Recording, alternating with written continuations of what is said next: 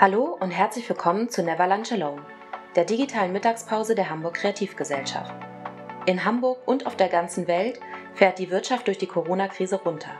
Am deutlichsten spüren das derzeit Solo-Selbstständige und Kleinunternehmen, auch in der Kreativwirtschaft.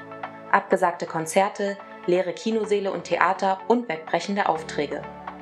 Doch so hart und bitter uns Covid neunzehn trifft, in der Krise steckt auch eine Chance. Wie begegnet Hamburgs Kreativwirtschaft der Corona-Krise? Das fragen wir unsere Gäste im Podcast und stellen ihre Good Practices vor.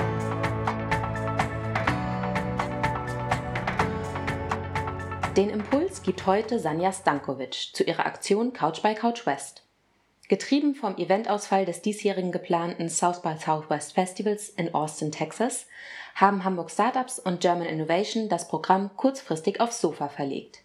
Wie die Idee dazu gereift ist, welche technischen Hürden zu bewältigen sind und welche Überlegungen zur Monetarisierung es für die Zukunft gibt, berichtet Sanja im persönlichen Gespräch mit Fiona. Never Lunch Alone ist eigentlich ein digitales Live-Format, das wir nun auch als Podcast realisieren. Ihr hört also im Folgenden die Aufzeichnung unseres Events. Dadurch kann es stellenweise auch zu ein paar technischen Unebenheiten kommen. Uns geht es hier aber darum, schnell Inspiration für alle Interessierten zur Verfügung zu stellen. In diesem Sinne wünschen wir euch viel Spaß beim Mittagessen oder jeder anderen Aktivität und natürlich beim Zuhören. Uns geht es in diesem Format vor allem darum, jetzt erstmal gemeinsam zu lernen, uns auszutauschen in dieser Situation, in der wir uns gerade alle befinden und Good Practices mit euch zu teilen. Wenn ihr Tipps dafür habt, auch gerne. Das Ganze ist ein informeller Austausch mit einem inspirativen Impuls, worüber wir dann auch gerne nochmal ins Gespräch kommen können. Ihr dürft auch gerne dabei essen. Es ist ja ein Lunch oder Kaffee trinken oder was auch immer ihr gerne ähm, möchtet. Und wir veranstalten das äh, von Seiten der Kreativgesellschaft. Wir sind ja eine städtische Einrichtung zur Förderung der Kreativwirtschaft und ähm, haben das Ganze jetzt aus dem Hub-Projekt, also dem Cross Innovation Hub, initiiert, äh, indem wir quasi branchenübergreifende Zusammenarbeit fördern mit der Kreativwirtschaft. Das nur mal so ganz kurz gesagt. Was wir sonst noch zum Thema Corona machen, wer es noch nicht gesehen hat, wir haben ähm, diverse Informationen dazu auf unserer Website zur Verfügung gestellt und haben auch eine Hotline im Angebot.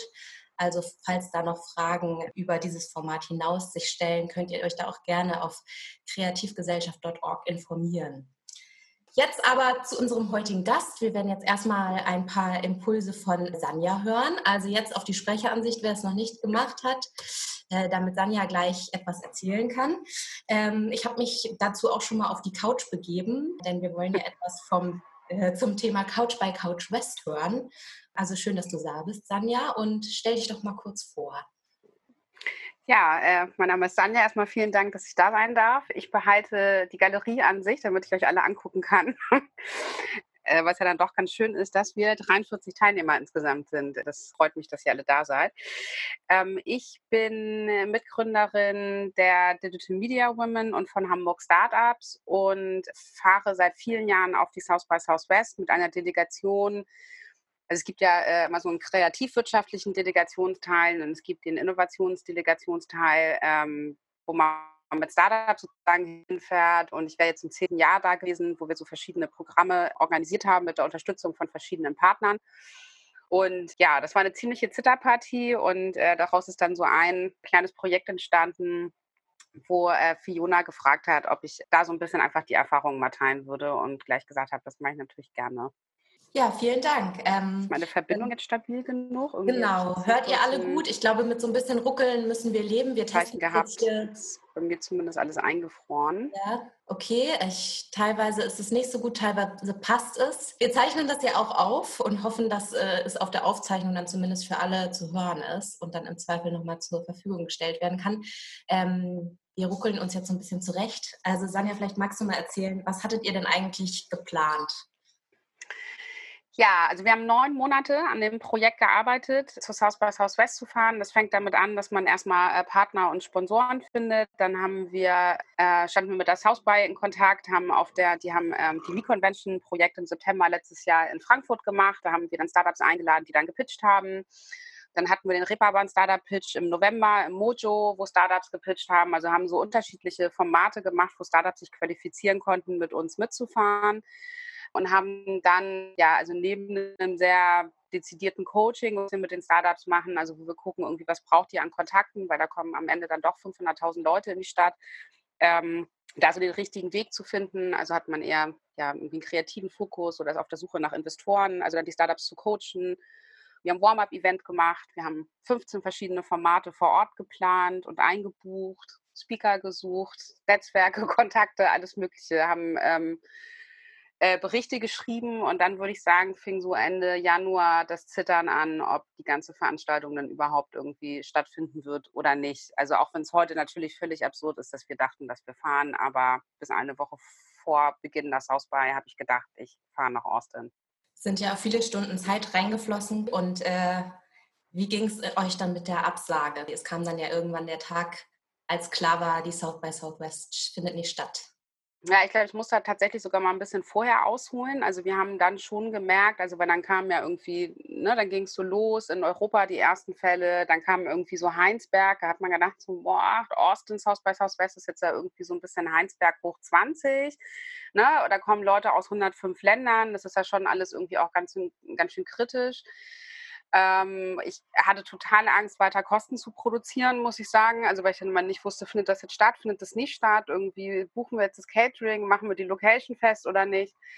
Und sind dann im, im Gespräch so mit allen Partnern auch gewesen. Also es war unter anderem ja auch die Stadt Hamburg mit der, mit der Startup-Unit, wo wir gemeinsam alle dann entschieden haben, okay, wir gehen den Weg weiter. Also da muss ich auch echt sagen, waren alle Partner auch total toll und haben dann auch versichert, sie lassen uns nicht Ähm, sie lassen uns nicht hängen und übernehmen sozusagen mit auch die Verantwortung für das alles. Und, ähm, und jeder Morgen begann halt immer mit der Frage so, oh, was glaubst du, fahren wir? Sagen sie es irgendwie ab? Und dann kamen die ersten Konferenzen, die weltweit abgesagt haben.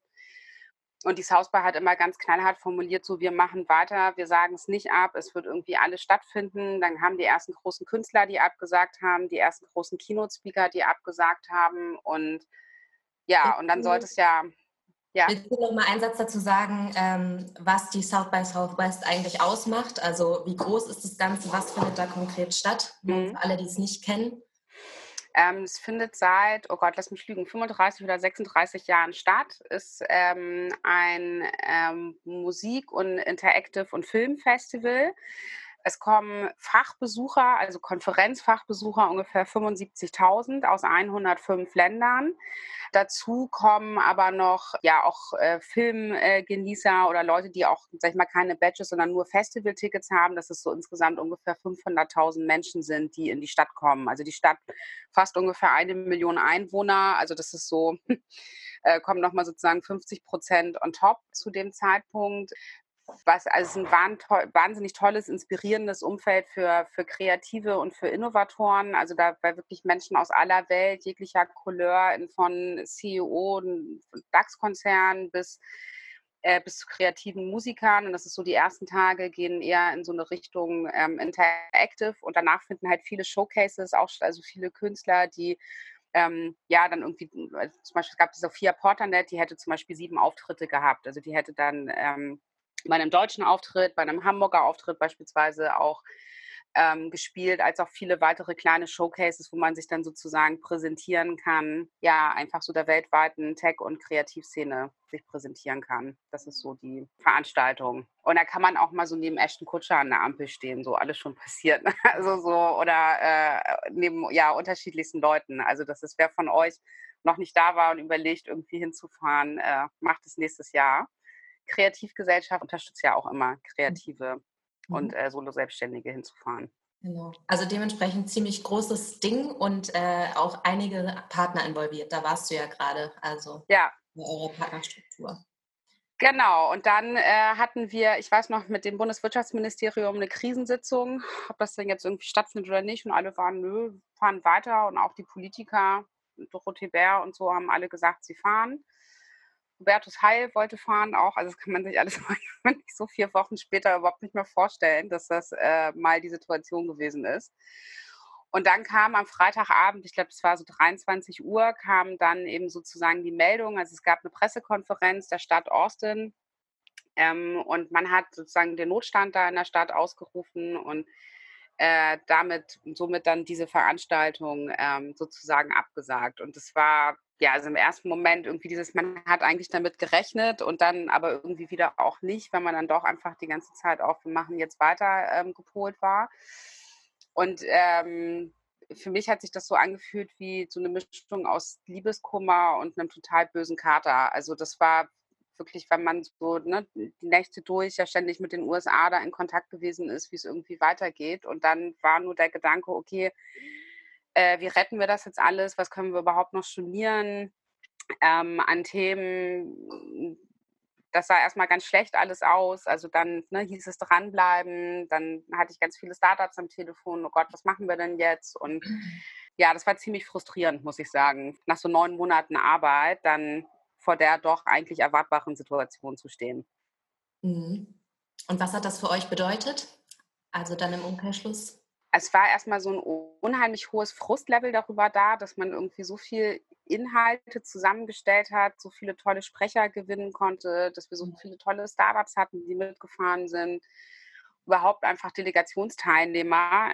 Und während ich dann im Homeoffice auf dem Sofa zu Hause saß, Ähm, in einer Telefonkonferenz mit Vero von, von der Hamburg Invest, also der Startup-Förderung, und Johannes Ewacke von, von Hamburg Marketing. Und dann haben wir gesagt, ah, das ist doch alles Mist und was könnten wir denn jetzt irgendwie machen, um doch einfach den, vor allen Dingen auch den Startups irgendwie eine Bühne zu bieten an der Stelle. Also weil es einfach so frustrierend ist, diese Arbeit oder das jetzt auch wegzuschmeißen. Wir hatten irgendwie Texte, wir hatten alles, was irgendwie ja kommen sollte und veröffentlicht werden sollte.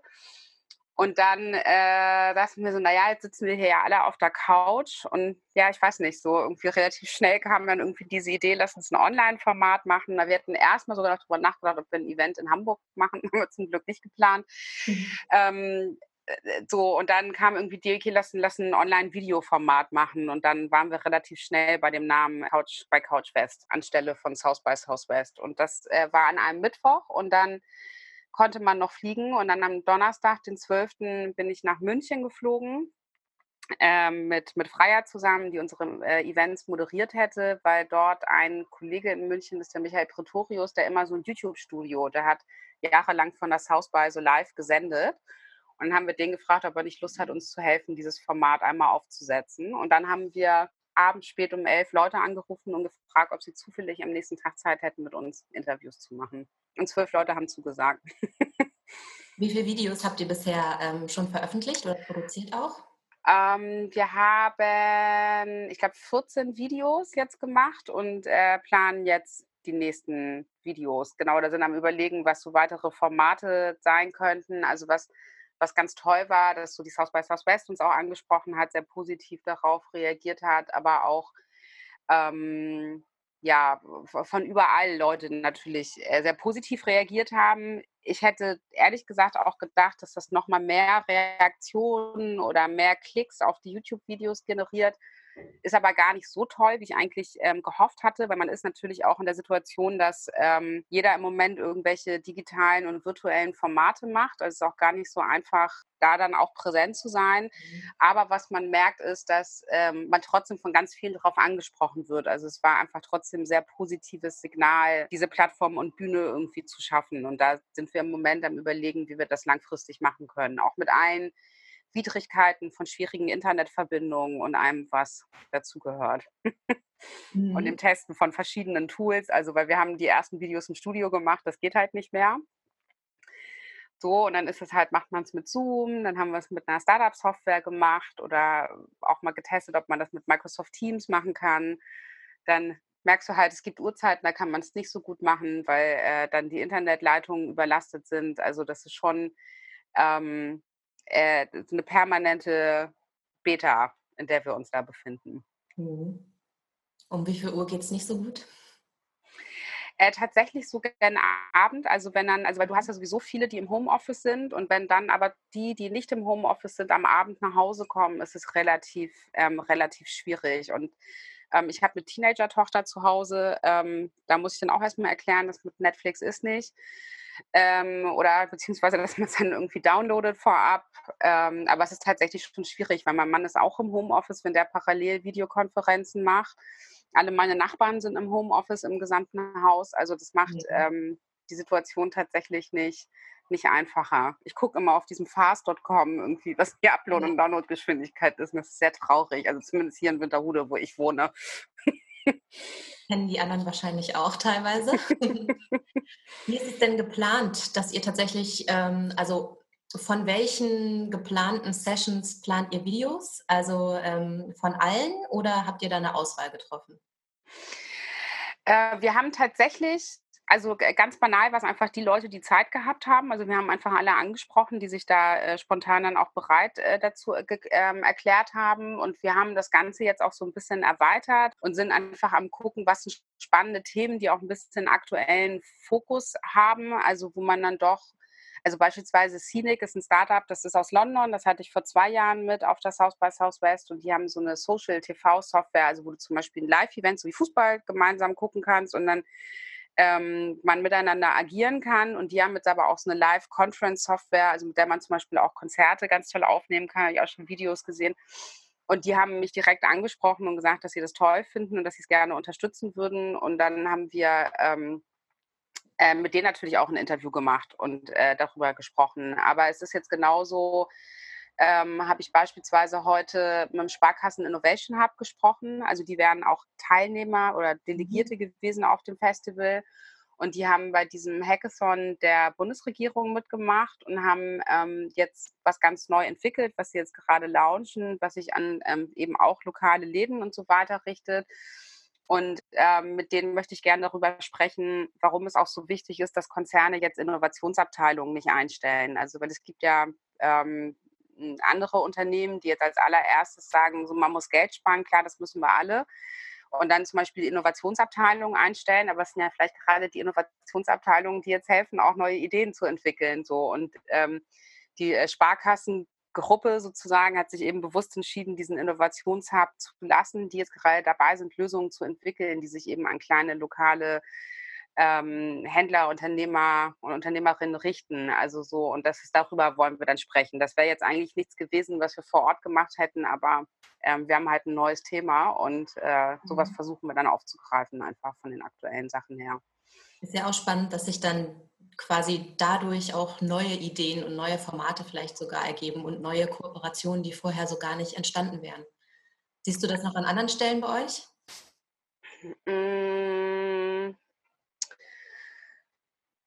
Also tatsächlich ist es im Moment, ich finde es ganz spannend, also bei, bei das South by ist es noch so eine Phase gewesen, wo wir alle nicht so richtig wussten, was auf uns zukommt ähm, und, und äh, gerade so die Partner alle auf einem Weg waren, sehr deutlich zu signalisieren und ähm, dass sie dabei sind und dass sie uns unterstützen.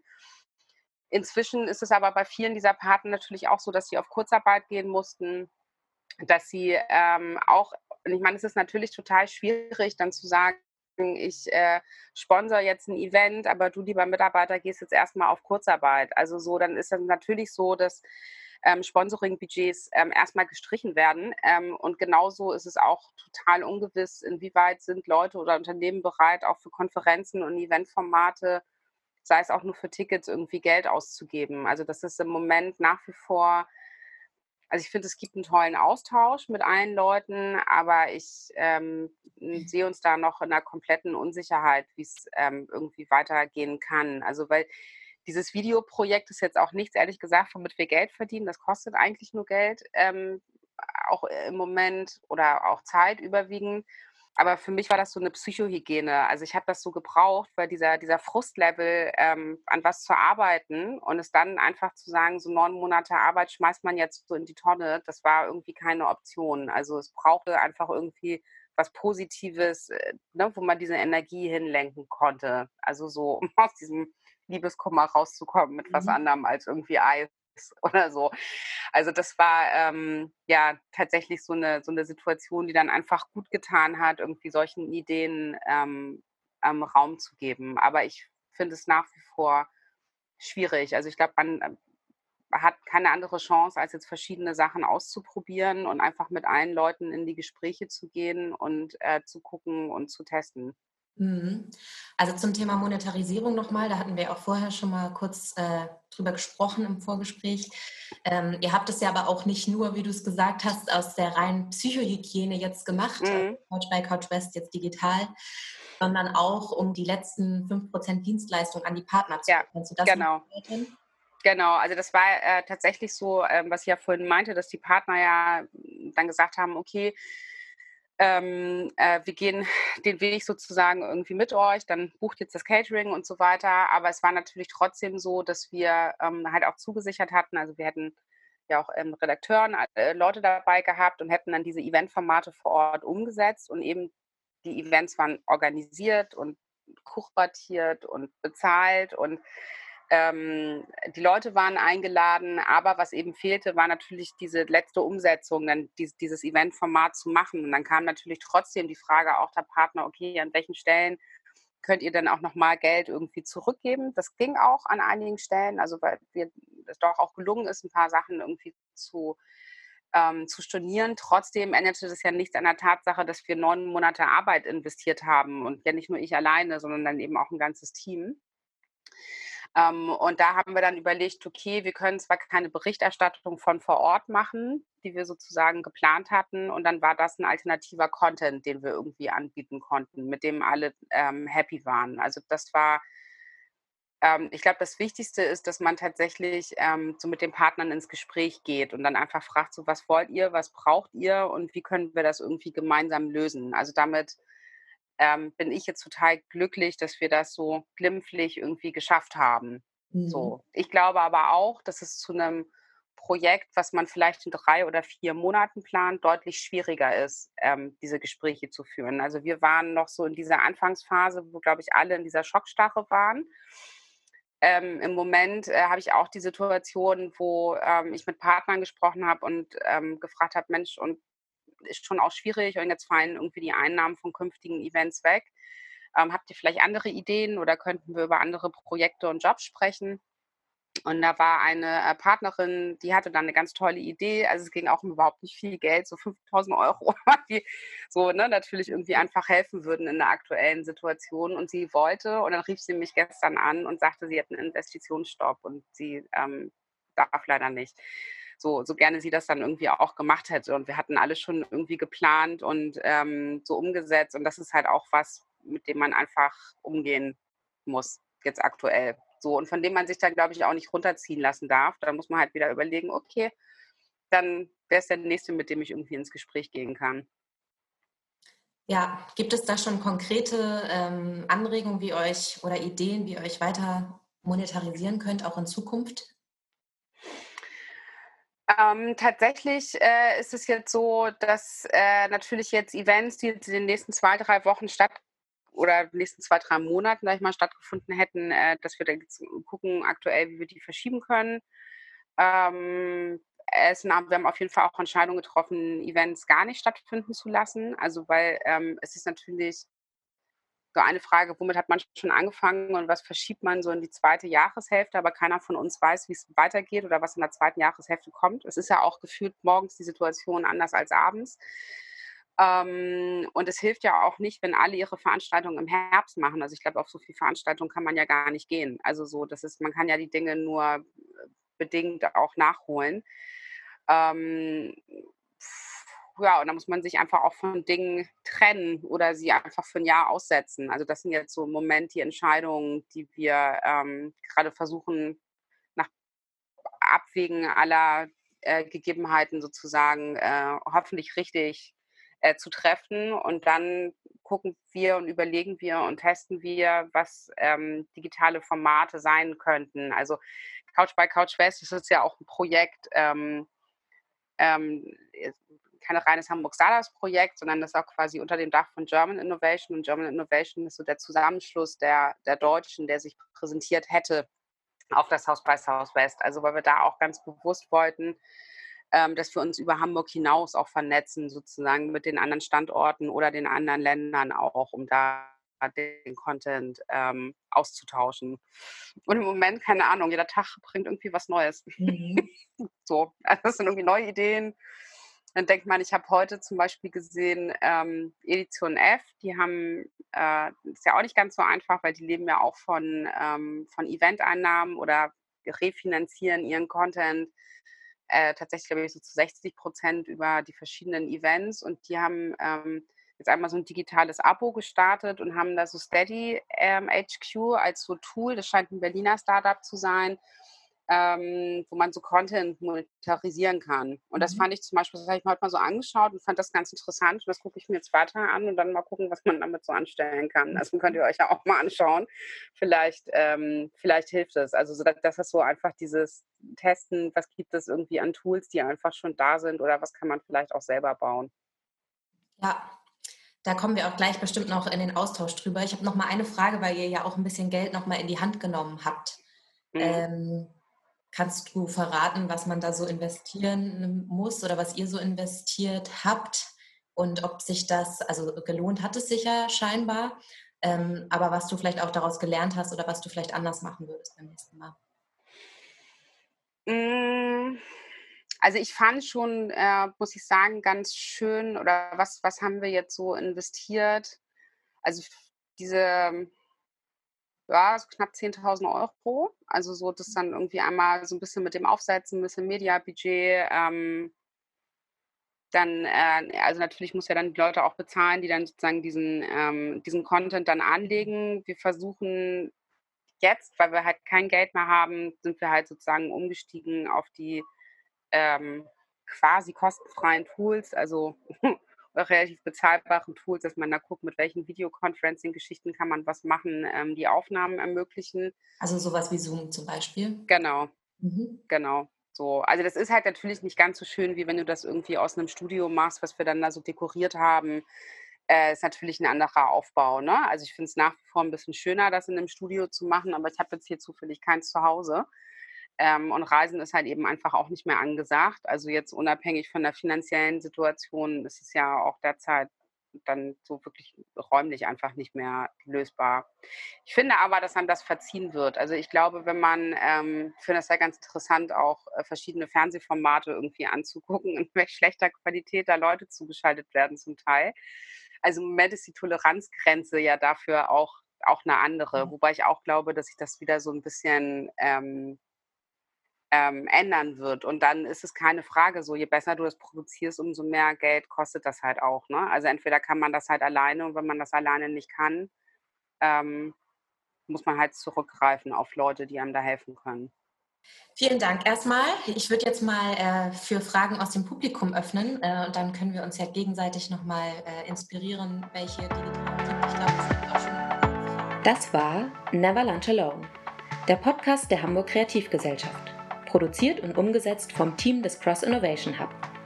Mehr Infos auf w w w punkt kreativgesellschaft punkt org.